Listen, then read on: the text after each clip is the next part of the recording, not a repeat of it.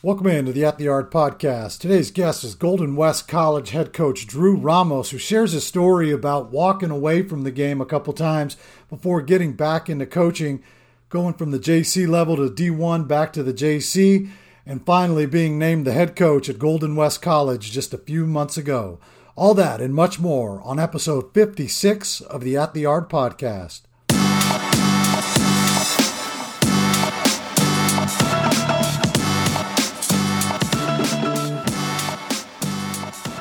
Welcome back to the At the Yard podcast. Really excited about today's guest. Golden West College head coach Drew Ramos joins me. Drew, man, thanks for making some time. What's up, Les? How you doing, man? Appreciate it. I'm doing well, man. It's uh, it's you know as well as we can during this time. I mean, like like everybody else, you know, I'm sure this is you know pretty tough time for you as well. And I mean, you did get a little bit of good news there back in May, and uh, we'll get into that. But you know, what sort of things are you doing to keep yourself busy? Um, I have a three-year-old daughter and a one-year-old son, so. That's about all I got time for. yeah. Um, my wife's a, a seventh grade uh, middle school teacher, an English teacher, so she's been busy. You know, we've been trying to balance, you know, our, our schedules, being at home with the kids, and yeah, man, it's a it's a grind for sure. Yeah, no, no doubt. And well, you know, let's jump in, man, because you know you, you got a pretty unique story to tell here, and I'm really excited that uh, you were willing to share it with us. And uh, you know, let, us go back to your let's go back to your, you know kind of your your growing up there, right? You uh, native of Long Beach. Um, you know, you ended up playing your high school ball at Long Beach Poly, three-year varsity starter, all league guy as a second baseman, and uh, you know that experience. You know, playing at Poly, uh, you know, it's obviously very well known for just about every other sport but baseball. But you know, you guys had some success. Excuse me, some success while you were there. Uh, you know, what was that experience like? Just kind of playing in, in the shadow, if you will, of some of those other programs in your league. yeah, man. Um, I grew up, born and raised Long Beach, and was always a, a poly fan of their football and track and basketball and things like that. Um, obviously, I knew when I was younger. You know, Tony Gwynn went there, and, and Chase Utley went there. Uh, Milton Bradley went there, so there was there was some baseball players, but as far as a team success, um, not much at all. Um, when my senior year in 2002, we actually we actually made the playoffs for the first time in program since 1985. Um, we actually jumped on the back of of our best player James McDonald and made a run to the CIF semifinals. Um, the first time that school had been that far since 1968. Um, so yeah, man, it was it, it, was fun. It was exciting to to get the support that we did back then. Um, we Tony Gwynn Field was as crowded as, it, as it's ever been. So yeah, man, it, it was fun, a really good experience, and you know I, I always cherish those memories. Yeah, and, and so after you leave Long Beach Poly, this is where I think your story gets this really interesting, right? You you decide to head over to, to Golden West, and, and you played in the fall, and and and you decided to to quit, right? I mean, you, you decided to walk away from the game, and talk yeah, about man. that so growing up, you know, baseball was a love of mine. All sports were. I played everything, but I really had a, you know, a, a knack and passion for for for baseball. Grew up always being a shortstop and pitcher and things like that. Um, as a sophomore in varsity, I was a, a pitcher, starting pitcher, PO. Junior and, and soft. Then I actually got hurt a little bit for the arm, but that's not here nor there. But I ended up being a second baseman my junior and senior years, and you know, we were was good, played baseball, had fun, and was good at it, but didn't really put a lot of work or effort into it um, outside of just organized practice and things like that. Like for instance, when I graduated senior year, decided to go to Golden West. I didn't do anything that summer. I legit remember going the day before school started and going to the Lakewood batting cage, just taking some swings and showing up to campus. you know, which obviously is going to cut it. And you know, I got here. And I realized pretty quickly that there was a lot more work and, and effort than I think I was willing to put in. And there were some some good kids here that were that I were honestly better than me. Um, but I had a unique situation because my, my best friend at the time, James McDonald, who was uh, 11th round draft pick, he came to to Golden West with me, and I knew that you know we were tied together, and I kind of got a sense that maybe I was here just because of him. And I walked into Bert, our head coach's office, and I said, "Hey, Bert, you know." Um, you know, I, I, don't want to be treated fairly or unfairly or given privilege because I'm friends with James. You know, treat us separately. Like me being here doesn't affect that. Blah blah blah. A couple weeks later, you know, he said I was going to redshirt, and I, I, agreed. And then at the end of the semester, I just thought about it, and I was like, I, I don't have the drive to do this, you know, to sit around and redshirt and things like that. So uh, I decided to quit without telling anybody really, other than I walked in the office, told Bert. I came home that day early. My mom was like, "Why are you here?" And I said, "Well, I quit." And her jaw dropped. And you know, I, I called my high school coaches and told them that I was done, and their jaw dropped. And a few months later, they actually asked me if I wanted to come coach that spring of 2003 at Poly, a year after graduating. So, I mean, what what was the mindset? I mean, was it just you didn't like have the the passion anymore for baseball, or was it just I, the, I the, the unwillingness to, to do the work? I didn't have the work ethic then, man. Like we we didn't lift weights at Poly. We we literally it wasn't.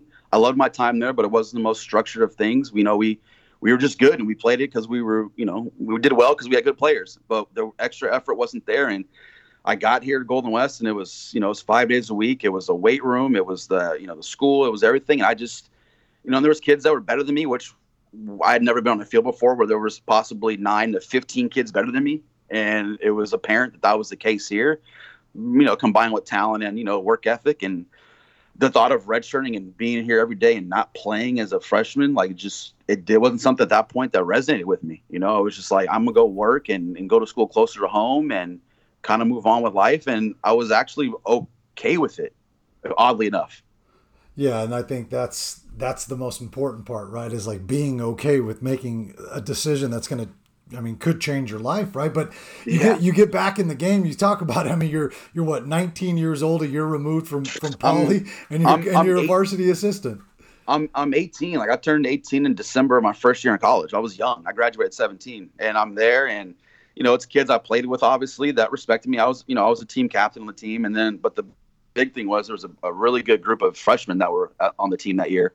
Um, and I did it just because it was, I'd always been in baseball. I hadn't been a dugout in forever. But I remember showing up to Blair for the first league game against Lakewood, and I'm standing there in uniform, and Spud O'Neill, the legend at Lakewood, walks up and goes, The hell are you doing here? I, he's like, I thought you graduated last year. And I go, I did. And he goes, he was confused. I was like, Yeah, man, I'm, I'm done, done playing. So, you know, for people that knew me, it was a, it was a surprise, with shock, just because baseball had been such a big part of my life. But I just I don't know. I I knew that my playing days were done. You know, and I could have held on and found a way to obviously contribute a couple years at Golden West and maybe go lower level, but I just didn't have the the desire, the time to do it. You know. Yeah, man. And so you spend your your year at Poly, but then after the, what happens after that one year, man? Because you you're out of the game now for yes. five six years after that. So I coached that one year, and it just, you know, it, I don't know. I didn't want to do it. I got into. Uh, it didn't pay obviously very well, um, but I got a, a, job as a college student assistant. At, I mean, uh, at a at a middle school in LBUSD, and did that and finished my AA at, at Long Beach City College, and you know, then I moved on to Long Beach State and didn't finish school then, and then I got a job working for AT and T for three years, and you fast forward to two, summer of 2009 and uh, a friend that I, you know, a guy I hadn't made friends with in my short time at Golden West and still been in touch with was Corey Vanderhook. And he contacts me in the summer of 09 and him and his dad, Randy, were coaching the Long Beach Cardinals, which they've been a part of for years yeah. and asked if I wanted to come, you know, coach Connie Mack with them. And I said, yeah, man, you know, I was still involved in the game where, you know, I had friends that were playing, you know, friends that were in college baseball, moved on to pro ball, a friend that that friend that was in the big league. So I was still around the game and involved and intrigued, but I just didn't work in it. Um, and I started coaching with with him that summer with him and Corey and Randy. And incidentally enough, that summer too, I got a phone call from one of my best friend's moms who had a son at Poly and said, "Hey, they're looking for a freshman coach. Would you want to do it?" I said, "Yeah." I gave Toby Hess a phone call, who was the head coach of the Poly at the time, who's now at Marina. We interviewed and yeah, I started coaching freshman baseball in the fall of 09. You know, for my first season was was spring of 10. And uh, I got blessed with a really good team. that freshman team I had had my shortstop end up at SC. The second baseman played at Houston Baptist. The shortstop also played pro ball. So we were we were a really good team, and I thought coaching was easy at that point. uh, moved on and coached JV baseball there in ten and uh, I mean in, eleven and twelve, and I was back in the game. Yeah, and then and then so what happens in 2012, right? Because I mean, you kind of had a, kind of an epiphany, if you will, right? And said, "Hey, uh, I'm done." Yeah, so it's 2012. I've been doing it for three years, and you know, at that that point, I'm what 27, and I have a girlfriend who's you know pretty serious, and she has her career and everything. And I'm just like, well, this isn't really going anywhere. It was fun, but you know, maybe I'll, I'll get a job elsewhere and just coach Connie Mack kind of deal. Um, I actually went and applied for a job with AAA to sell insurance. I had an interview. I thought I went really, really well. That was on a Thursday. Um, I got a piece of mail on Monday saying thanks for your your time and consideration, but we'll be going elsewhere. I was I was devastated. I was crushed. I thought you know that was going to be a really good job for me. I was going to have a career finally. And literally that Tuesday, the next day, I got a phone call from Bert Villarreal at Golden West talking to me, and he was like, "Hey man, like I'd love to bring you on." And the rest is kind of history, man. Yeah, that, I mean, that's awesome, right? Like you go from being in, I mean, in the dumps, right? I mean, you you don't get this job that you really wanted to the next day. Your you know your former head coach calls you and says, "Hey, man, uh, I got a job for you." So you spent yeah. you, you spent you know three years there as the assistant coach, recruiting coordinator at Golden West, and um, you, you know then then you make a decision after the 2015 season. What did you do there? Um, so I mean, my first season is 2013 um, at Golden West, and I'm learning the ropes. Like I know baseball, but I don't really know the college game because I didn't really play it. You know, I'm learning it. Um, 2014 comes around, and I, uh, I mean, my value. Like I coached the outfielders at that point, but my value has always been my, my people skills and my I think my ability to uh, identify talent and and talk to people. So I, I, you know, Bert that summer I actually got hired to go to Golden West. Um, Corey was coaching there as well. He ended up leaving to go to Fullerton. Um, my my good friend who actually officiated my wedding, Art Lopez, was the pitching coach. He ends up leaving to take the head coach at Harbor. So I I inherited more responsibility than probably Bert initially wanted me to. Um, but I, you know, I, I, took the reins with recruiting, and you know, Golden West hadn't you know we hadn't had that much success as a team, you know, in quite some time. And by the time my third year came around um, in 2015, we a lot of freshmen ended up winning the OEC for only the second time in, in Bert's tenure, and things were going in the right direction. And you know, I I, I was always going out and, and meeting four year coaches and wasn't afraid to talk to them. And you know, I knew I had to make my, a name for myself by by recruiting. You know, I was the only JC assistant coach going to all five days of area codes because I felt I needed to be out there. I needed to know who people were. I needed to not only players but coaches and you know kind of just establish myself and be known and, and, and gain some credibility and over those first three years at Golden West, I feel I really did that. You know, a lot of four-year coaches, you know, I recommend players in that were good. I told pl- coaches when they cross-referenced with me that I didn't think coaches were the players were very good, and I just I, I gained a, a, pretty good reputation, and, and people started to to trust me a little bit. And that summer was in summer 15. A lot of things were going on with coaching at the D1 level. There was yeah. a lot of movement going on, um, and I had my ear to the the ground and kind of knew who the next you know hot coach was and who people thought was going to be possible the next guys. And I remember uh, the Nevada job opened up, and me just being me, I, I sent a text to, to TJ Bruce, not knowing anything. It was like, "Hey man, if you end up in Reno, um, I can have my bags packed in a day." And he kind of he kind of laughed, you know, and obviously he placed things close to the vest. I wasn't going to say, "Yeah, for sure, man, I'm applying for the job." Um, the next two days later, the Pepperdine job opened up, and I sent TJ a text again saying, "If you end up in Malibu, I can my bags packed in 15 minutes." You know, I just kind of, I kind of put myself out there that way. Um, and sure enough, uh, TJ got the job at the end of June.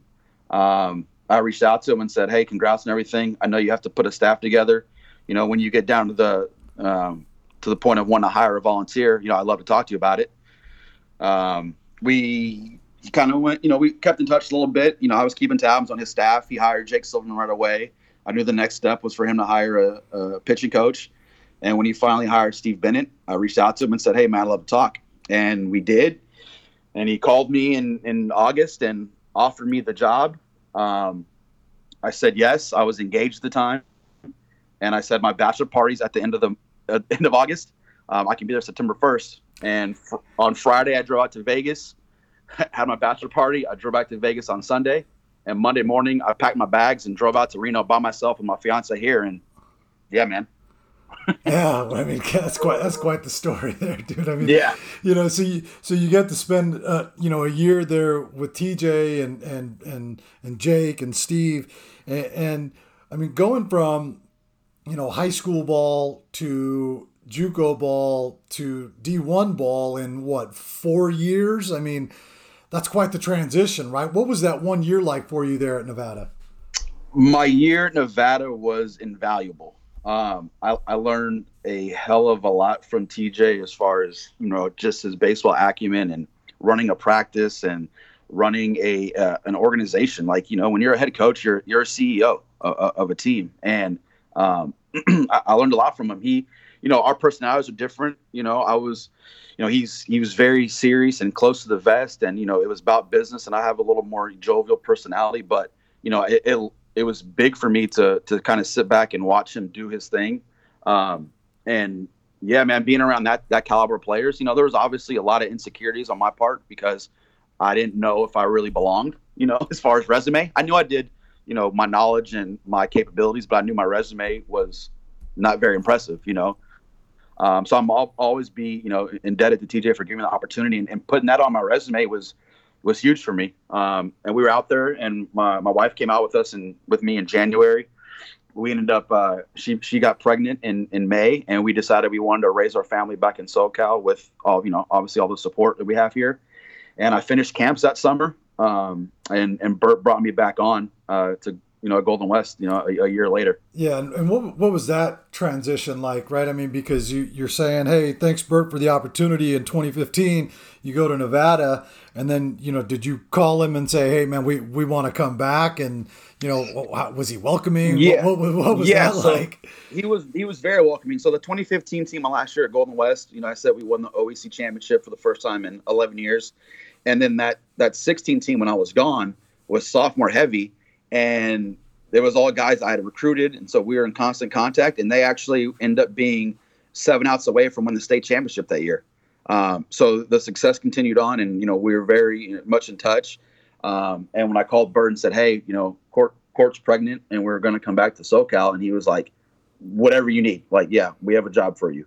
Um, and so when I came back, you know, I had a little more responsibility. Bert allowed me to to to coach more, and I was able to implement a lot of things I learned at Nevada. Um, he gave me a lot of freedom to, you know, to grow as a coach, and gave me responsibility as far as the program goes.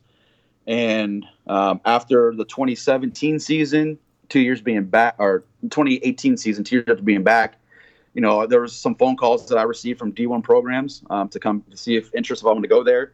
Um, and I had to talk with Bert, and I was like, "Hey, man, like, you know, what's your plan? You know, I'd I'd love to be the guy that takes over for you. But you know, I can't I can't wait five, six, seven years. Like, just what's your plan? And he kind of gave me a target date of, hey, the 2020 season of that, like me and my wife both plan on retiring, you know, and I, I would love for you to take over, you know. And so I made a decision to to stick around and, and do that. And it was a little it's a little unnerving for my wife, you know, that you know, because it's not in writing kind of deal. But yeah. you know, I, I, trusted Bert, I trusted my work, I trusted her AD, and you know, I felt that was my best opportunity to become the next head coach at Golden West. I could have left and taken other jobs at, at Division Ones and come back two years later, but I still feel me being on on campus, being seen, being known, being part of the successes was going to be my best opportunity to to take over for Bert. Yeah, and that and you're named the head coach on on May 12th. You know, a, a, a, silver lining, I guess, to the to all of this that that we're experiencing right now and losing the spring season. And so, I mean, having you, you knew that it, you know you knew that information, had that in your back pocket, so to speak. But still, I mean, there had to be quite the sense of pride when when you know when the announcement finally came out and was made public. And I know that you know you were very gracious to a lot of people on Twitter, and you know one of them was TJ, and and I'm just curious you know, going back to what, 2008 when you're, you know, out of the out of the game and could you have ever envisioned that hey, 10, 12 years later I'm going to be a head coach at a, you know, a Golden West where, you know, a program that I quit as a player? Absolutely not. Absolutely not. It's it's there's been a few moments in, in my, you know, in my career since 2010 that have, you know, literally brought me to tears and me me packing up that card by myself, leaving my fiance and my mom and everyone I you know know and love behind for a 10 hour drive to Reno was an emotional time for me, you know, but it was like, it, I, this is the step I need to take, you know, and, you know, I literally showed up there. I got there at 11 o'clock at night and I met a guy online who's a 27 year old PE teacher and he had a room for rent.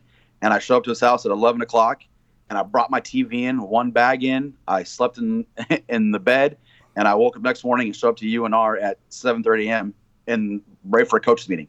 You know, so that was it was surreal at that point. And then you know, even you know, with the head coaching deal, like I kind of knew it was it was going to happen, and it was the plan for me to get it. But when it actually happened, and you know, the article was written, it was it was an emotional time again, man, because you know, as any coach here that's done it knows, there's just so much uncertainty. You know, um, you can do all the right things and still not get the opportunity. You know, um, and so I'm I'm very appreciative and aware of, of how fortunate I am to have gotten that opportunity because I could have done that exact same work. And there's people out there with with better, you know, resumes, quote unquote, than me for sure.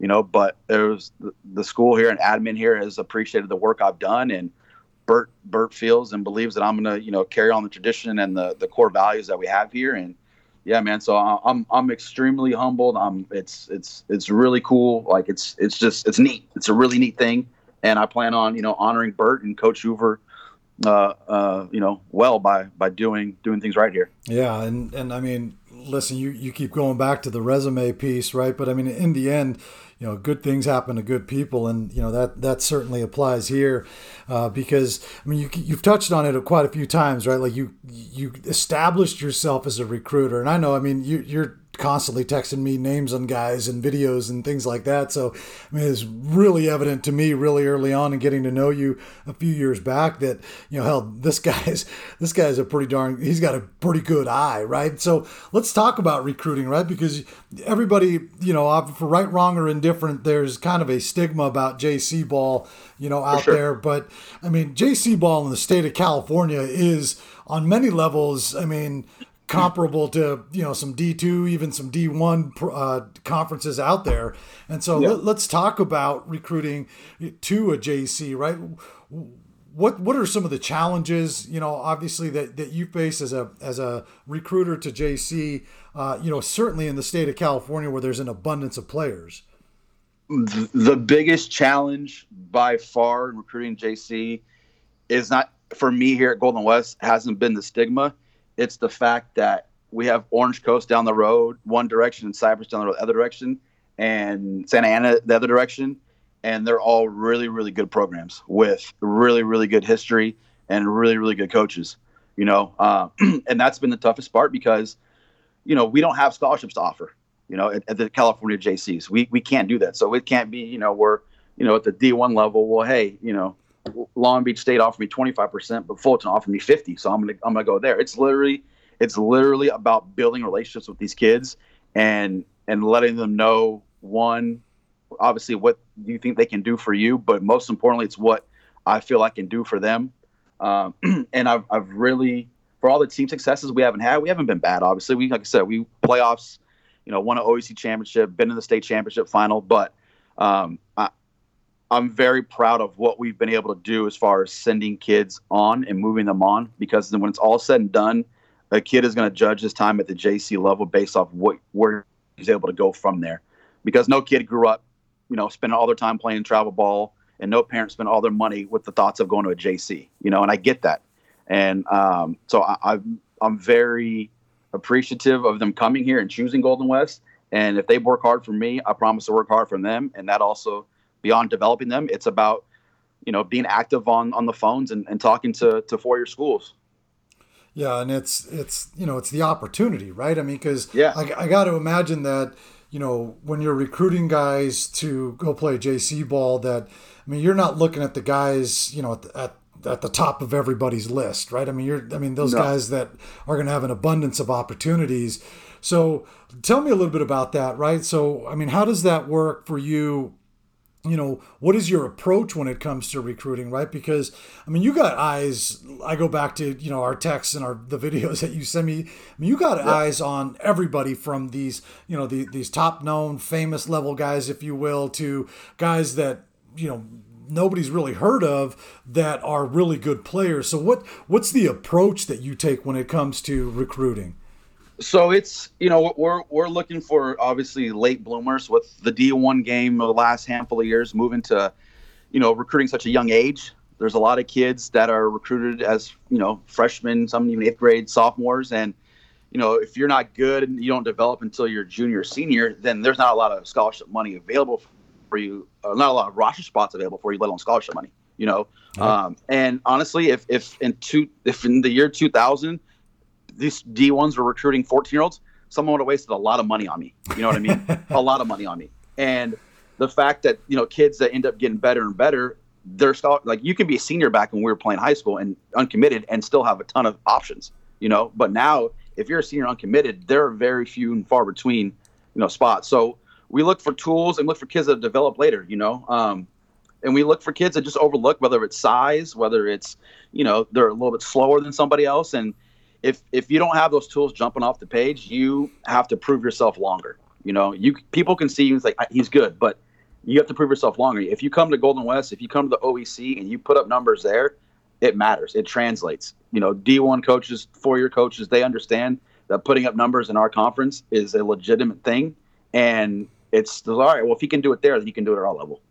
Yeah, and then I mean, while you're doing that, right? I mean, I, I got to imagine that you have an eye on those dudes that are committed to four year schools because bounce backs play such a huge role in the junior college game, right? Particularly in the OEC, where I mean, some programs are, are built on that, right? And, and yeah. I, what what's your approach on that when it comes to you know guys that are bouncing back from four year schools and you know, I mean, how are you looking at them maybe differently from a guy, uh, high school senior that you might be recruiting?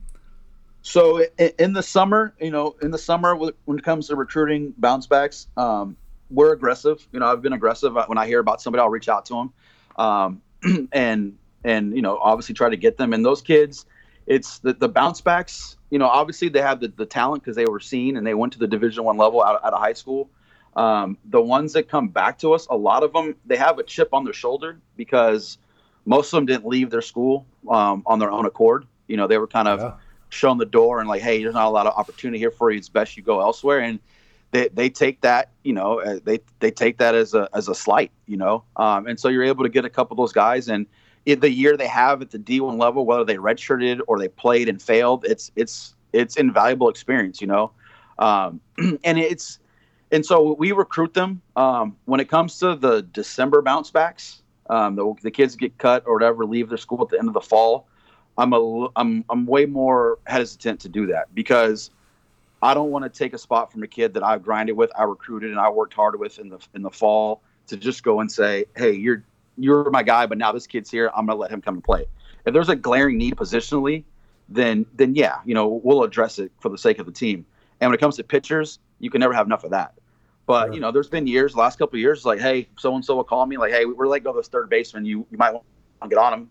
And I talked to Bert. I'm like, hey, we like we have there. Like, do we want to? And we're like, no, we're not going to do it. Like, he's better off going and playing somewhere else. You know, so I, I, try to show loyalty to kids that show loyalty to me. And it's hurt us in the past. We haven't always been as deep as some some other programs because I, you know, we've I identified talent and I want to ride out with them. You know, I want to be a part of their journey of getting them to the next level. And if I'm just going to kick them to the curb for the next bounce back, you know, then I, I, don't feel I'm doing this job for the right reason. And we have a real unique, we have a real unique job as a JC coach. You know what I mean? We we don't have to win to keep our job. We just don't. It's just a matter. It's just it is what it is. You know. You know. Uh, uh, you know. You can you can be under 500 multiple years in a row and not be fired because you're still getting you're running a clean program. You're getting kids moved on you're doing things like that, you know. And obviously, we're here, we want to compete, we want to win. That's we're competitors.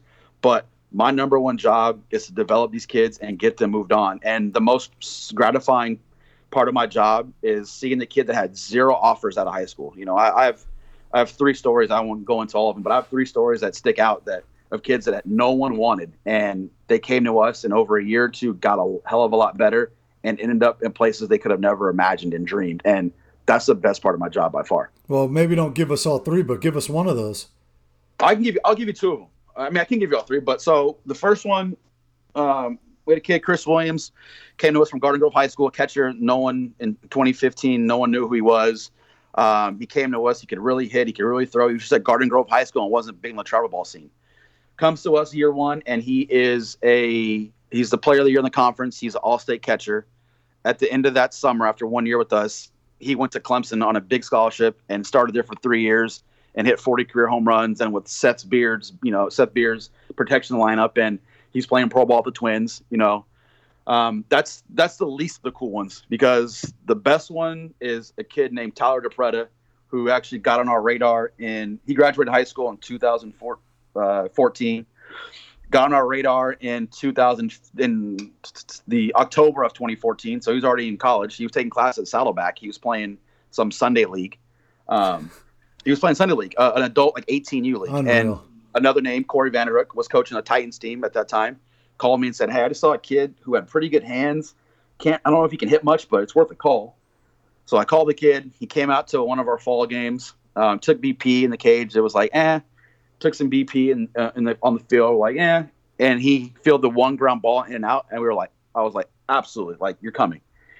He ended up starting 36 of 40 games for us that year, hitting a buck 90, but played the hell of a shortstop. His sophomore year, actually, was when I went to Nevada. Um, but that year, he hit like 280, ended up winning the Gold Glove for the, the California, Oregon, Washington JCs got a scholarship to Houston Baptist, and as a senior, that kid won the Gold Glove for Division One baseball. Wow! He had nine varsity at bats at wow. high school. Wow. Nine varsity at bats. He's playing pro ball at the Rangers. And then finally, uh, the last one, quick story: the kid Jeremiah Vison, five foot four, 120 pounds, out of Western High School, was a shortstop. Couldn't play shortstop, but he can really run. You put him in center field.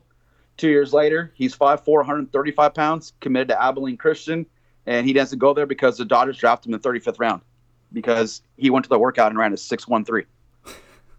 like, those are those are kids that had no chance of playing baseball after high school, you know, and they're all playing pro ball. Yeah, I mean it's just like further proof of the opportunity that JC ball provides, right? And and that's yeah. Uh, it's ultimately what it is, right? And, and you talked about you know guys that you know potentially are are underlooked, undersized, maybe a, a you know a step slow, but it also goes to like the mental maturity of some guys too, right? I mean, some guys just aren't ready to go to a big four year school. There's a lot of kids like me, the player, that were good just because they were good and they weren't, they didn't know what the work it took to be better, you know? And credit to a lot of them, they have the work ethic and they want to do it. And it's a kick in the slap in the face when you're the shortstop growing up in high school. I mean, in you know, little league and travel ball and in high school, and you're all league, and you're like, well, why come no one wants me? It's like, well, because a lot of people are really good.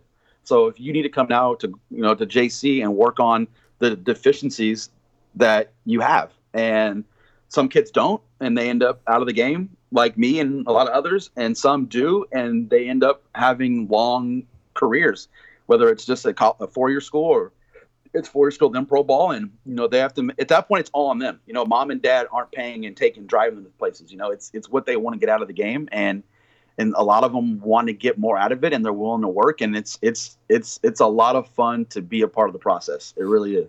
You you've touched on it a few times with the travel ball, the summer circuit, right? How much of that do you spend? You know, how much time do you spend recruiting that? Um, I so I I've, I've been working with GBG since 2014. Um, so uh, you know, I've been coaching games in the summer to make ends meet, you know, and then the fall. So I, I have a good tab on them. I don't really actively recruit kids uh, in the summer like that because most kids they're looking for four years opportunity still, right? They don't really want to face the reality year out that I might go to a JC. So you know, I'll touch base and reach out to them and things like that, and let them know that I know who they are. But you know, I'll keep monitoring them, and then you know, come, you know, some kids in the fall maybe because Coach Hutting at Cypress is making me move quicker because he's he's all over it.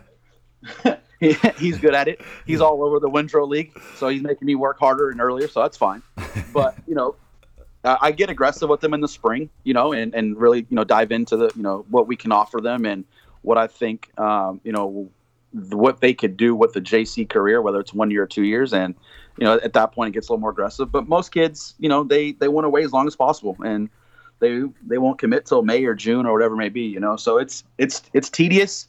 You got to stay on them. You know, you have to you know let them know that they're important and that you want them. And that's the tough part of my if our job as JC coaches that my wife hates is that not only are we on the phone recruiting a bunch, we're on the phone getting our kids placed. So it's it's it's nonstop, man. Yeah, and, and you, you talked about that, like coming, to, you know, the player coming to the reality that they might be headed to a JC. What are those conversations like? I'm curious. You know, like, you know, everybody wants to everybody wants to go to the Power Five school, right? Or everybody wants yeah. to go to, you know, the Big West or you know whatever it might be. But the reality is that not everybody is going to go to that, obviously. So, yeah. what are those conversations like when you know you pick up the phone and call a kid for the first time who maybe had never considered a JC? Yeah. Um, I, I, try to be as honest as I can and, and comp them to players I've had in the past that have similar profiles as them and let them know what they did, you know, as far as when they came to Golden West and where they ended up. Um, and you know, I, I, try not to BS kids, man. Like I, I don't want, I, I don't, I don't want the responsibility of telling a kid, "Hey, man, you can go to you can go to USC," you know, when I know he can't. But I get him here, and then he's not a USC player, and he, but he still wants me to call USC. You know, I tell kids all the time, like, I'll do whatever I can to help you move on, except lie for you. Because if I lie for you or if I embellish, it hurts my reputation, it hurts your development, and then that school is now worse off that I sent you to, knowing knowing good and damn well you couldn't play there. You know, and if not all of them agree with where I think they can play, but I go, hey man, you're free to email anybody you want, and when they call me, I'm going to be honest with them. You know, that I think you're this, I think you're that. You know, um, but it's it's it, it's tough, you know, because everyone wants to. The worst part is they see players they grew up with that they think they're equal to, and then they, well, that kid's there. Why am I not there? And I tell them all the time. Sometimes coaches are wrong. It's just that simple. Like we try to do the best we can at all levels, you know, and sometimes we're wrong. You know what I mean? Um, but I try to guide them on, on what they're looking for. You know, it's like, hey, do you want to go to ASU? Is that what you want to do? Then we can do that. But maybe you're going to be a platoon player with, with 60 at bats. Or do you want to go be the guy at this mid major? You know, shorts you're the guy in the mid major that you're going to get 250 bats because a jo- having a job to lose, it's your job to lose is a lot different than it's your job to go win. You know, and so you know, people, kids have to figure out what they want. Is it the allure of the Power Five? Is it the allure of the, the sexy school, or is it I want to go and get as many bats as I can and compete? Yeah, and I have to help them navigate that. Yeah, and, and it's I mean it's the development, right? I mean it's it's one yeah. thing to go to like you said go to a Power 5 and you know get 50 60 at bats during the season or go to a different school and get 250 to 300 at bats and yeah. I mean you're going to enjoy your time. I mean look every, everybody plays the game because they want to compete and they love it, right? I mean there's no there's no joy in in getting 50 at bats over the course of a 60 game season, right? Hey I mean, man, if, if a kid says, "Hey man, I want to coach if ASU wants me, I want to go there because I want to enjoy that campus life. I want to go to football games. I want a chance to go to Omaha and if I get to say I was on an Omaha winning team and I'm, you know, a defensive replacement and pinch runner, then I'm okay with that. Then then I'll, I will do that. You know what I mean? Then I want mm-hmm. them to know. I always want to know what they want out of their college experience. And most kids, it ends up being, I want to play. So then we have to go find avenues of, all right, this school has that need. This school has that need. What What do you want to do? Yeah, yeah, that, that's you know? awesome. Hey, let, let, us shift gears a little bit, Drew, and, and let's talk about leadership, right? Because you you know, it's, it's to me, it's really tricky at a JC level, right? To kind of uh, how you go about cultivating leadership, given that you have these guys for one, two, and on the off chance, maybe three years if a kid redshirts. So, what sorts of things do you guys do at Golden West? I mean, you know, obviously going back to the time where you were an assistant there, uh, you know, to kind of cultivate that leadership within your program. So, we, I mean, it's going to be a learning curve for me become the head coach. We had a pretty good relationship, Bert and I, um, working together. Where, you know, he, I'm just by nature, I'm not a yeller, I'm not a screamer. You know, I'm I'm dealing with 18, 19 year olds that I'm going to coach. I'm going to tell them what I feel they need to do. But at the end of the day, they're going to get out of this what they want to get out of it. You know, we have everything in place that they want to be successful, whether it's academics, it's in the weight room, it's on the field. And I'm going to push them and I'm going to talk to them like men because I don't think I'm going to get much out of them by being down their throat, demeaning them. Like I don't, I don't, I didn't respond well to that, and I don't think these kids of this generation do. You know, but Bert, you know, if he had to yell and scream and, and, and lights your ass on fire a little bit, he would. You know, um, and it was a good balance. And with with me taking over, it's we're not going to have that element probably, but I'm going to push kids to look in the mirror and get, you know, let them know that at the end of the day, when you go home, what you got out of today is because of what you put into it. And if you can look at me, I, I asked the team last year. We were going, we were talented. You know, we had we have eight kids. Uh, we have mm, eight kids going to Division One from last year's team. Um, another one going in D two, and at one point we were, you know, three games under 500. And I called them up and I said, Hey, look, man, like if if we're struggling because of something we're not giving you the staff, let me know right now. Like stand up, raise your hand, tell me we need more of from of this out of you guys as a coaching staff, and we'll do it. And none of them could, you know, and that's that's all we can do is is providing the facility to to be successful and to be great. And it, it's at the end of the day, it's what they want to get out of it. And I tell them like, look at yourself in the mirror, man. If you go home and you're mad at how the day went, go figure out why it was, you know, um, and come back and talk to me. Um, my phone's always open, whether it's baseball, whether it's real life, whether it's school. Like uh, these kids have to know I care for them and love them, and I do feel I've done a good job at, at doing that over the years, and that's what I'm continuing to do. Yeah, and it's you know it's really interesting there. I mean, you call them up, and you know what was their reaction? I mean, what was their response? They they so we were sophomore heavy, and their response was no, like it's it's not like and we, we need to figure it out and maybe we they suggested one thing practice wise and we did it it was a simple fix you know um, and it's that's just what it is it's it's accountability which a lot of people lack and it's very easy to say that we didn't do this because so and so or i didn't get to do this because of so and so and you know I, am I'm, I'm gonna call kids to the, the, the table and like look tell me why. What why? And they they never can you know? They never can and it's it's good. It's really they some some respond to it well some shut down and you know it, it is what it is. You know we I have responsibility to the 35 40 kids here uh, that are on the on the stat or the roster and you know it, no matter how talented you are if you're not going to put in the work and you don't want the same thing that we all want then you know it's it's best you go find somewhere else to play and you you know you talked about you know kids these days kind of struggle maybe a little bit with that accountability piece but how do you safeguard against you know forcing leadership upon players Oh, we we don't. We we we we've been lucky that you know at, at, our level, I feel the best teams like the 2016 team we had at Golden West is it was sophomore heavy. We had a lot of fr- we had sophomores that got a lot of at bats as freshmen. You know, and you're able to if when you have somebody who's your best player and he's also your hardest worker, which for that team was Dylan Persinger, like it it just it resonates. You know, if what you get one or two guys that are good and also work hard the other guys who aren't as good as them and know it, they see the work ethic, and it just kind of it manifests itself.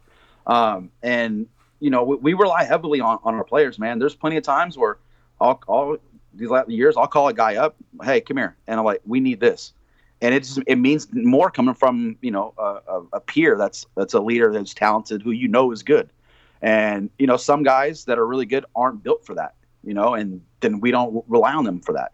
We can have a guy hitting 450, our best player, but he's not a vocal leader. He's not a he does his his work and does his business, but you know that comes with evaluating people and personalities and seeing you know what buttons to push with who.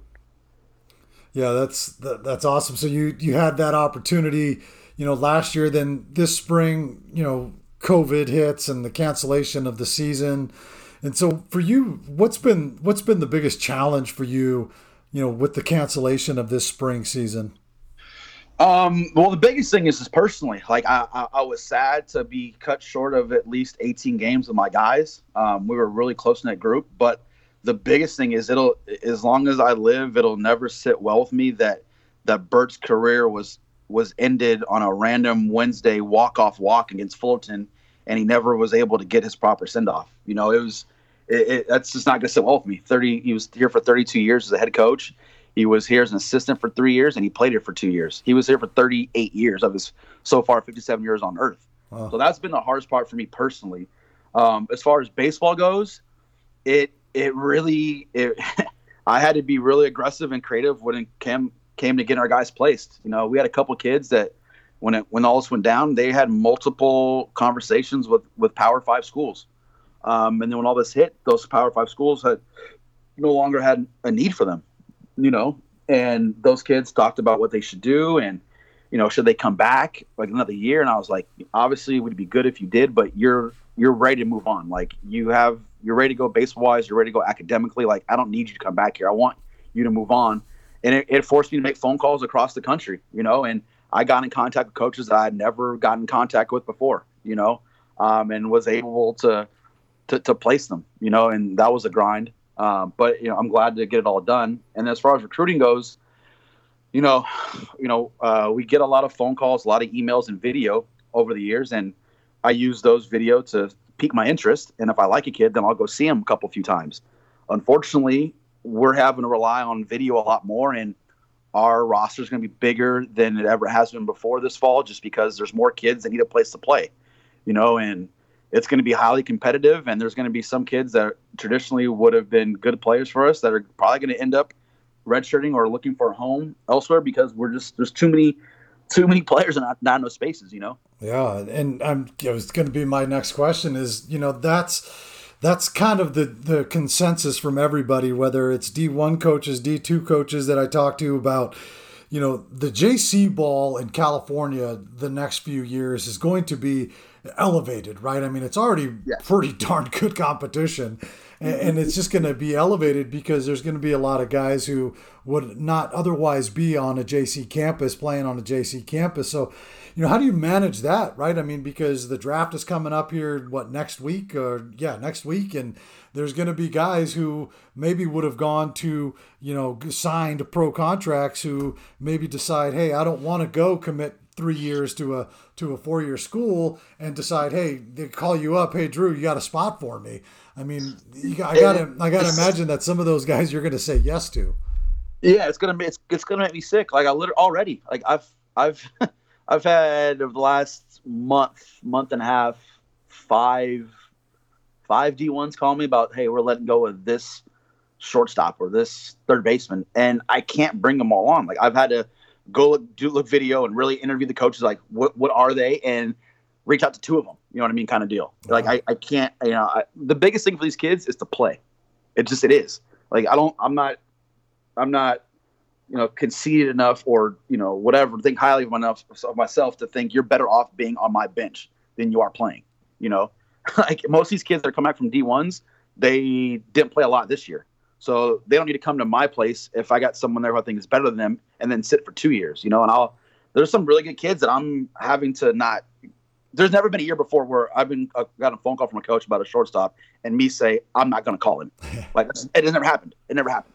And there's been a couple that I have not reached out to because we just don't need have a need for it right now. Um, and I'm trying to stay as true I, to my word as I can to the kids that I've recruited and they've committed to me already, and not just ransack them. You know, and it's it's it's a it's a tough just it's a tough balancing act of you know doing what's best for Golden West in terms of winning games and what's best for Golden West in terms of you know being the people we want to be and you know helping the kids we want to help. You know, and it's, it's a tough spot, man. It, it really is.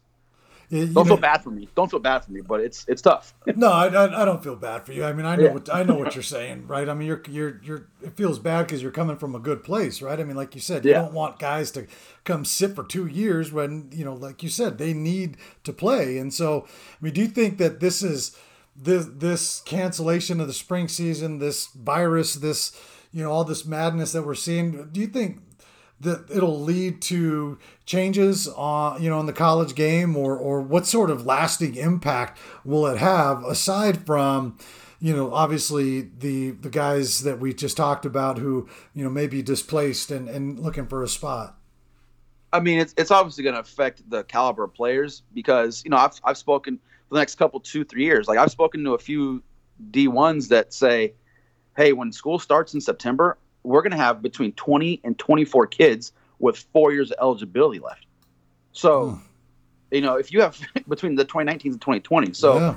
when it comes to next spring, I don't know how active all schools are going to be when it comes to recruiting JCs because they're going to be so impacted with young guys already. Obviously, if you're a big arm, you're always going to find a home. If you're a shortstop that can really play shortstop, you're going to find a home. But if you're a if you're a right right third baseman who hits 370 for us and whatever, I still don't know if there's a glaring need for you the next level uh, next year, you know? So there's going to be kids that are going to put up really big numbers and, you know, be really good. And we're going to have to get creative again on where we find them to play. The, the normal phone calls of the Big West and Mountain West, who we always make our first phone calls to, those schools might be are going to be impacted. So it's going to be me expanding my you know database and calling kid or schools from away, and some kids that are ready to leave it for next year may end up coming back again. So it's just going to lead to overcrowding. And, you know, I think the D2s are going to get a lot better. I think the NAIAs are going to get better. You know, it's just going to be, it, it's, baseball is going to be better because pro ball is getting rid of so many people. Yeah, no, yeah, no doubt. Godly, so. how about that? And, and one, one last question, Drew, for you is is do you think that the California JUCOs will ever get to the point where you know, like the NJC, CA, A, or how many ever A's there are, you know, where there are scholarship opportunities? Uh, no, but a lot of schools in the state, um, including ours, have a, a, a free tuition program. Um, ours is called the Golden Promise, and the way that works is any any California uh, high school graduate who is going to college for the first time, um, you apply for financial aid, and if you receive the financial aid, then obviously the the state takes care of it. But if you don't, we take care of it, and so you can come here for two years with your tuition paid for, with your books paid for, and with your parking pass paid for. But we're never going to offer scholarships because we're not going to want to be offer incentive for kids out of the state to come in per se.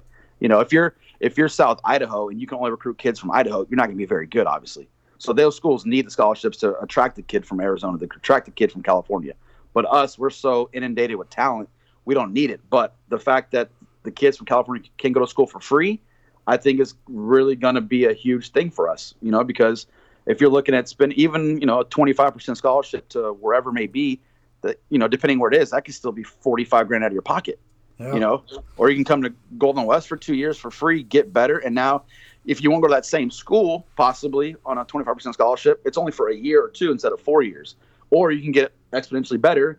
And now you're going to a different school. You know what I mean? So it's finances are a real thing, especially in the economy right now. And if people have opportunity to come and keep playing baseball and go to school for free, I think more people are going to want to want to do that and look into it. So it's going to benefit us in terms of, of, of talent wise. So I, I think we're going to be. I don't know if scholarships won't happen in California, but this is our version of it. Yeah, man, I wish that program was around when I was in a JC because, yeah, man, I mean, it was pretty cheap back then, but still. Yeah, what, 11, 12 bucks for us back then? Yeah, yeah, yeah, I think it was, yeah, I think it was like, yeah, 11 bucks a unit or something, but uh, yeah, something like that. But, but hey, uh, before I let you go, Drew, we do, uh, you know, a little fun way to end the show is our, our, uh, you know, our podcast rapid fire. So, I'm gonna fire. Oh, no. I'm, I'm, gonna fire. I'm gonna put you on the spot here, man, and uh, oh boy, and and ask you about a dozen questions or so, and and just first thing that come first thing that comes to mind, uh, you know, just just just rattle it off, dude. So let's do it. All right, here we go. Small ball or gorilla ball?